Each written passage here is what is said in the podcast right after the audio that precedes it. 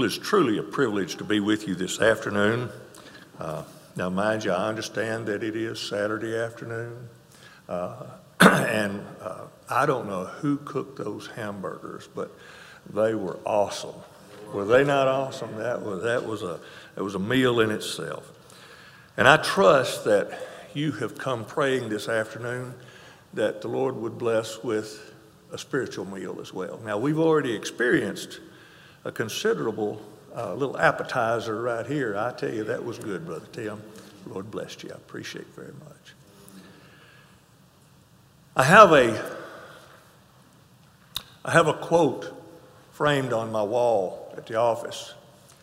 I keep it in the front of my Bible. and and from time to time, I just have to open this up and take a look at it and read it for myself. It's quote by Martin Luther. And he says, If I profess with the loudest voice and clearest exposition every portion of the truth of God except that point which the world and the devil are at that moment attacking, I am not confessing Christ. However boldly I may be professing Christ. Where the battle rages, there the loyalty of the soldier is proved, and to be steady on all the battlefield besides is mere flight and disgrace if he flinches at that point. When I got the text message yesterday afternoon that Brother Ronald wanted to know if I was going to make it, and if I would, if I was going to make it, would I be able to speak this afternoon? Uh, I immediately responded by saying, "What? Somebody cancel on you?" you know, uh, you know that's kind of the way we are, right? You know, uh, uh, somebody must have canceled. Somebody's flight got canceled, or somebody had an issue back home. Uh, but I do appreciate very much the opportunity to stand before you this evening. It's a, it's a wonderful, wonderful opportunity, and I thank you for your fellowship, and I appreciate very much your prayers. I'd like to draw your attention to the 20th chapter of the book of Acts. And I want to begin reading in verse 17, Acts chapter 20 and verse 17. And from Miletus he sent to Ephesus and called the elders of the church. And when they were come to him, he said unto them, Ye know from the first day that I came into Asia, after what manner I have been with you at all seasons, serving the Lord with all humility of mind and with many tears and temptations which befell me by the lying in wait of the Jews, and how I kept back nothing that was profitable unto you, but have shewed you and have taught you publicly and from house to house testifying both to the Jews and also to the Greeks repentance toward God and faith toward our Lord Jesus Christ.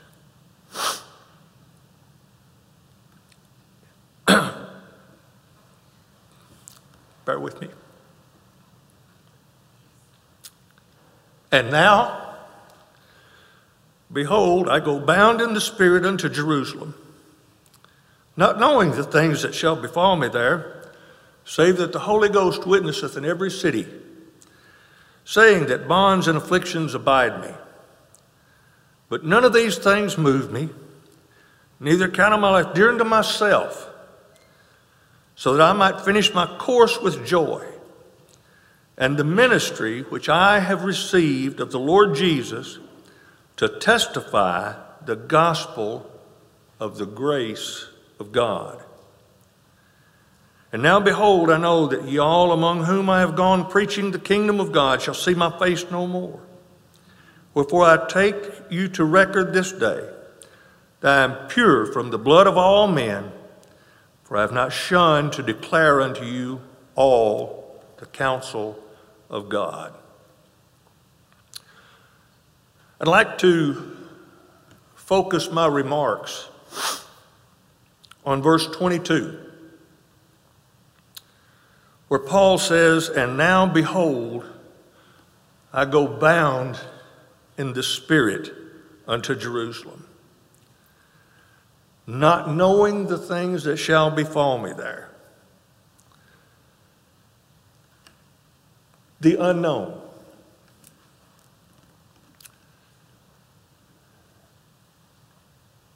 Satan's greatest tool of 2020 and up until this point in 2021 has been the fear of the unknown.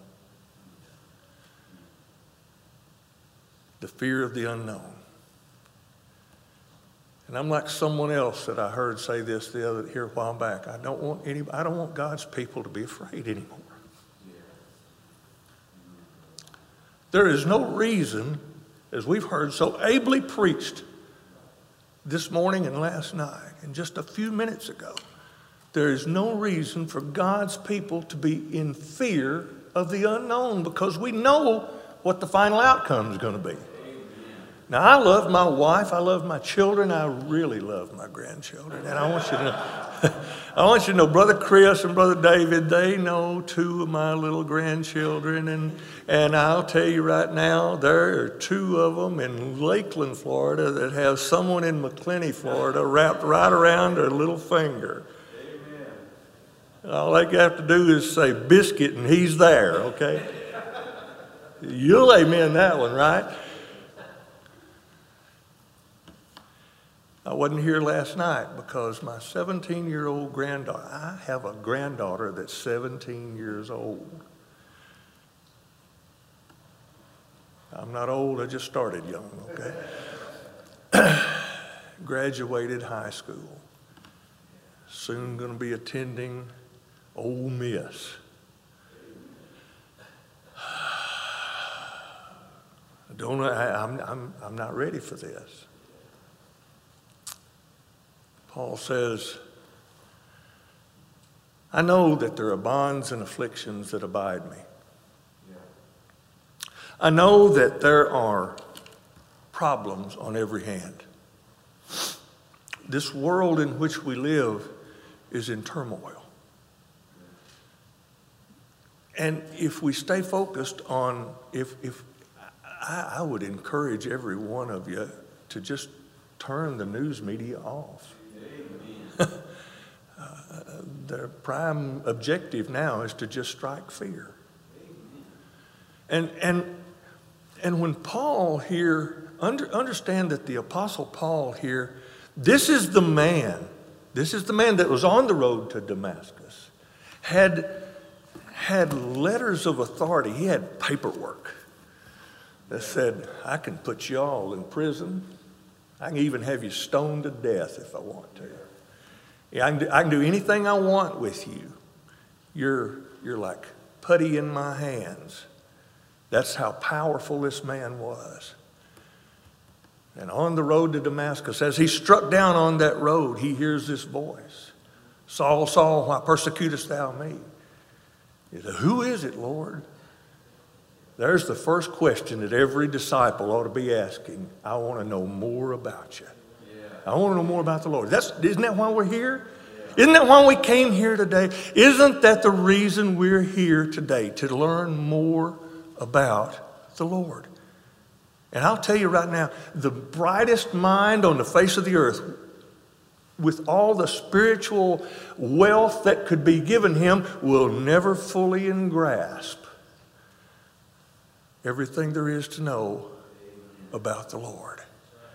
John said, he closed his book by saying, if everything that he did were written down, he said, I suppose the world wouldn't contain the volumes.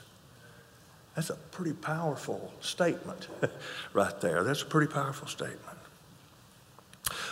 Paul here, he says, I'm towards the end of my journey. I'm, I'm getting to the point where there's some things going on and, and I don't like what's going on and, I, and, I, and I've got to go to Jerusalem. And have you ever, you know, have you ever been, had a burning desire to go somewhere? Now listen, y'all, I spent two days this week, Thursday and Friday, in a chiropractor's office because I was down in my back. The two people back there and my wife begged me not to make this trip. And I said, No, I've got to go. Why? Because I'm I was bound in the spirit to be, and it had nothing to do. It had absolutely nothing to do with me being up here. I just wanted to. I wanted to be with God's people again. I'm tired of being afraid. I'm tired of being afraid. I want to be with God's people again. If God is truly sovereignly in control, then I'm tired of being afraid. Amen. now, let's get to, let's get. Paul says here. He says, from Miletus, he sent to Ephesus and called for the elders of the church. He's called now for the elders of the church, the, the ministers, the, and, and I believe even, you know, the, the aged people of the church, those, Paul had a special bond with these people. He loved them dearly.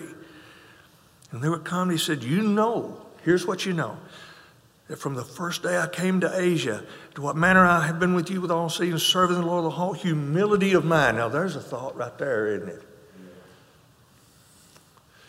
I remember, I remember, you know, I remember hearing Elder Sonny Powell say, whenever I first started preaching, I didn't think I was doing, pre- I wasn't preaching unless I was skinning an Arminian. Said it took him so many years to figure out their hides wasn't worth that much, you know. Humility. One of the things that I've learned since, Brother Ronald, one of the things I've learned since that we're now on First Street instead of back in the country, back out in the, in the edge of the city there, where no one in town knew who, where we were.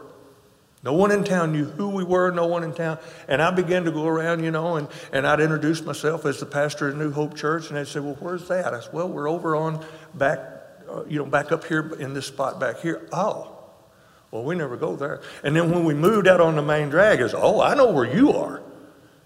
We're under the golden arches, you know what I'm saying? We're right next door to McDonald's. That's how prime the real estate is, okay? you got that right, it's prime real estate. And people say, now instead of saying, oh, okay, now this is, well, now, what is a primitive Baptist? I don't know anything about the primitive Baptist. And so now I've got a new task. I have to uneducate people who are educated and re educate them according to the doctrines of grace. And listen to what Paul says. With humility of mind and with many tears and temptations befell me by the lying and wait of the Jews, and how I kept back nothing that was profitable unto you, and have, but have shewed you and have taught you publicly and from house to house, from house to house. Here's a man that was so powerful at one point in the Jews' religion that he could have just had every one of us put in a paddy wagon and carried off to, to prison. And, and uh, it was you that were talking about this morning being in prison, right? Be, being in jail. Yeah. Well, I'll share this little story with you, okay? I was about 13 years old. And uh, my mother's family is from southern Illinois. And there, in southern Illinois, and in the city of Marion, Illinois, there is a federal penitentiary there. Now, uh, my uncle had a little traveling baseball team. And I'm visiting, and guess where the traveling baseball team is playing that weekend? at Marion at the federal penitentiary.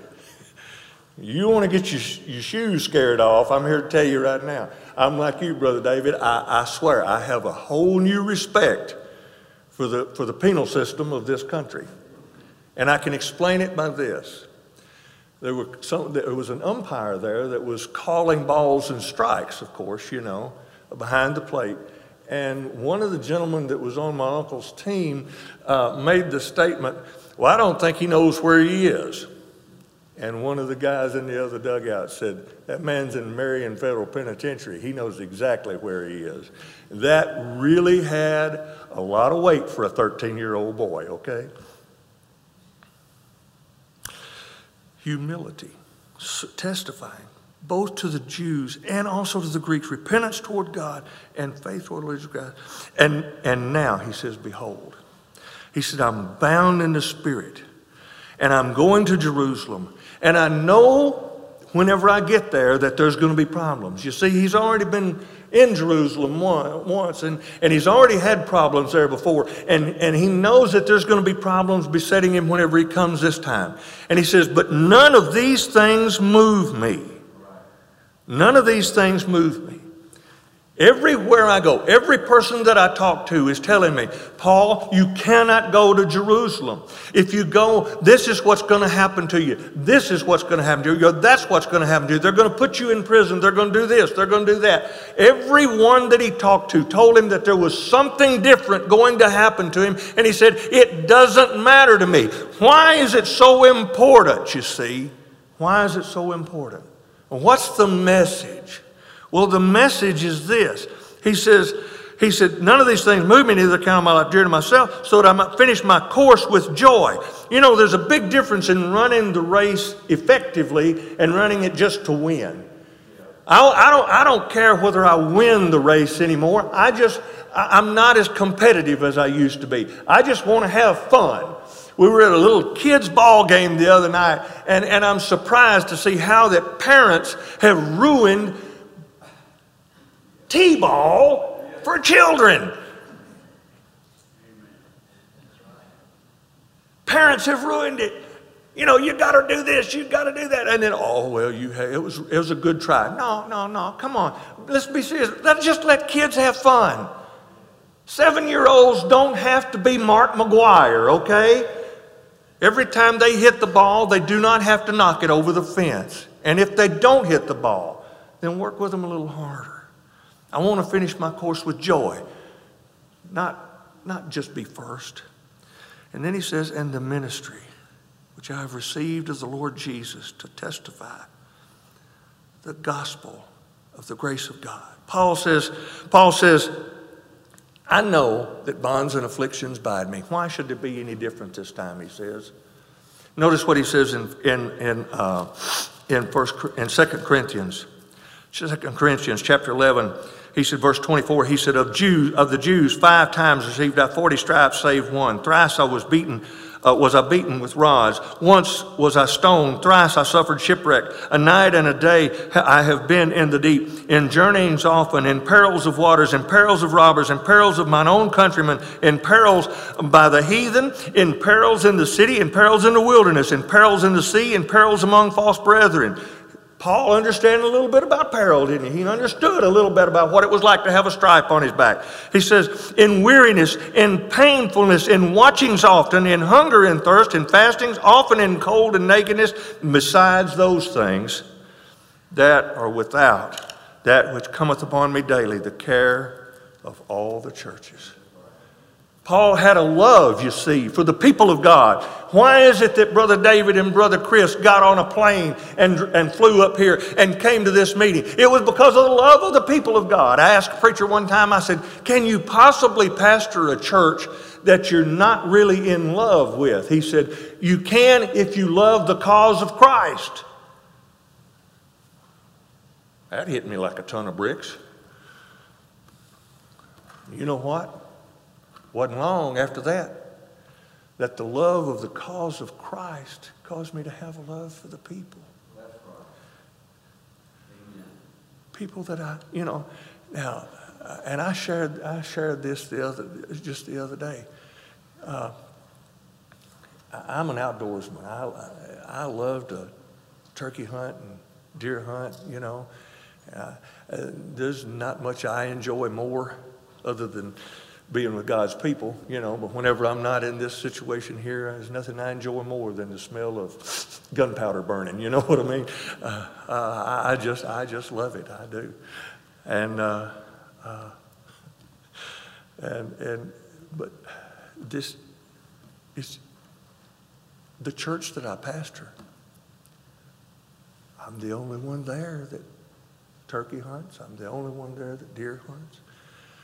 I don't know anything about real estate, and yet there's two or three real estate agents there. I know nothing about, you know, some of the other things. We don't have, we don't, we don't really have anything in common outside the church. But because of the love of Christ, we have a lot in common, you see. Because it's the love of Christ, we, it's, it's, the, it's that bond, that bond, Brother Tim, that, you know, that binds us together. It's that hope of heaven and immortal glory that keeps us bound together. And Paul says, I'm bound. I'm going in the Spirit into Jerusalem.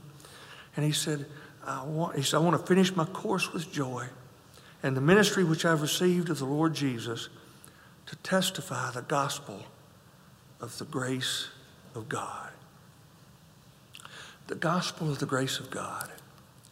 I heard it said this morning that Isaiah is uh, a favorite book. I, my favorite book of the Bible, by the way, is Revelation. I know that strikes fear in some people's minds, but you know, uh, but it's my favorite book. Listen to Isaiah 52 and verse 7. How beautiful upon the mountains are the feet of him that bringeth good tidings, that publisheth peace, that bringeth good tidings of good, that publisheth salvation, that saith unto Zion, Thy God reigneth. Aren't you glad that God's in control? Aren't you glad that God's reigning? Thy watchmen shall lift up the voice. With the voice together shall they sing. For, for, uh, for they shall see eye to eye. Wow. The Spirit of the Lord blesses people who have nothing in common to have a lot in common. When the Lord shall bring again Zion, break forth into joy. Sing together, you waste places of Jerusalem, for the Lord hath comforted his people. He hath redeemed Jerusalem. I want you to tell you today, aren't you glad God has seen fit that the Lord hath redeemed Jerusalem? So, well, what is all this about? What, why, why is he so bound? What, what's the issue here? Well, I want to I want to share this with you. I was telling Brother David a while ago. the gospel of the Lord Jesus Christ. It's a message of grace. It's a message of grace. Uh, I don't want to be bound by the law. I, I, I can't function under the law. I'm a sinner. I need grace. I need grace for dying. But today, I need grace just to live. We all need grace. We all need it. I, you know, and I and and and I've since my grandchildren are are going off to college, I'm getting closer to the time, you know, and my wife had a heart attack last year, and I've really been just melancholy. You know, there's a lot of doubts, there's a lot of fears. We all have fears, Brother Chris. We all do. But God didn't give us the spirit of fear. He didn't give us that. And so, what is the message that Paul is saying here that Luke is recording. I believe Luke is recording Paul's message here by the divine inspiration of the Holy Spirit when he says, I go bound in the Spirit to Jerusalem, not knowing the things that shall befall me there, save that the Holy Ghost witnesses in every city, saying that bonds and afflictions abide me, but none of these things move me. Why do they not move him? Because there's a treasure in this book. There's a treasure in understanding the writings of this book. There's a treasure in, in here, in the heart, there's a treasure that says that this message, the message of salvation, deliverance by a sovereign, righteous, and holy God, it's worth dying for. It's the message, it's the message, Brother Tim, that, that lets you get a night's sleep whenever you know you're going to have to speak the next day.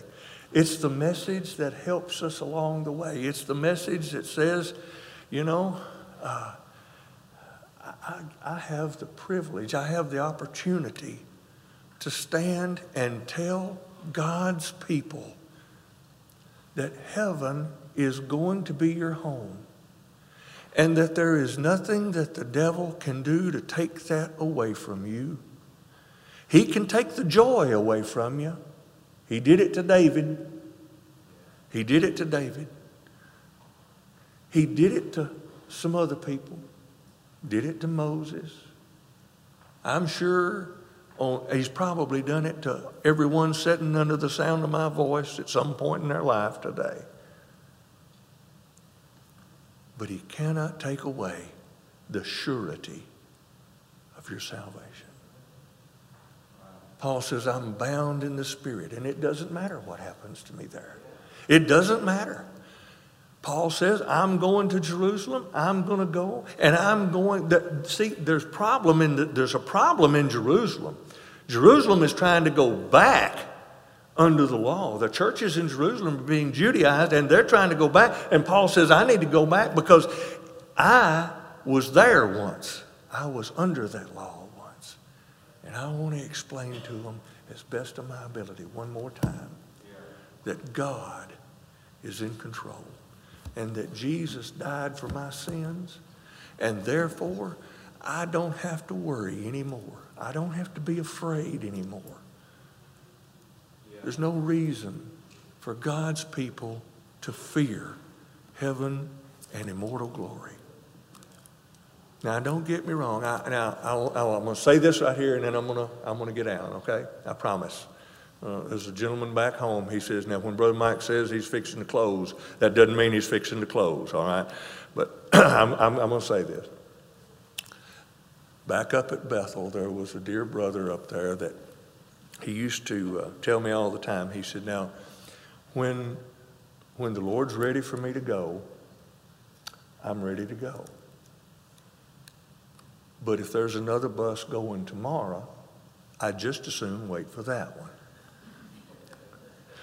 Well, his bus finally came the other day, okay?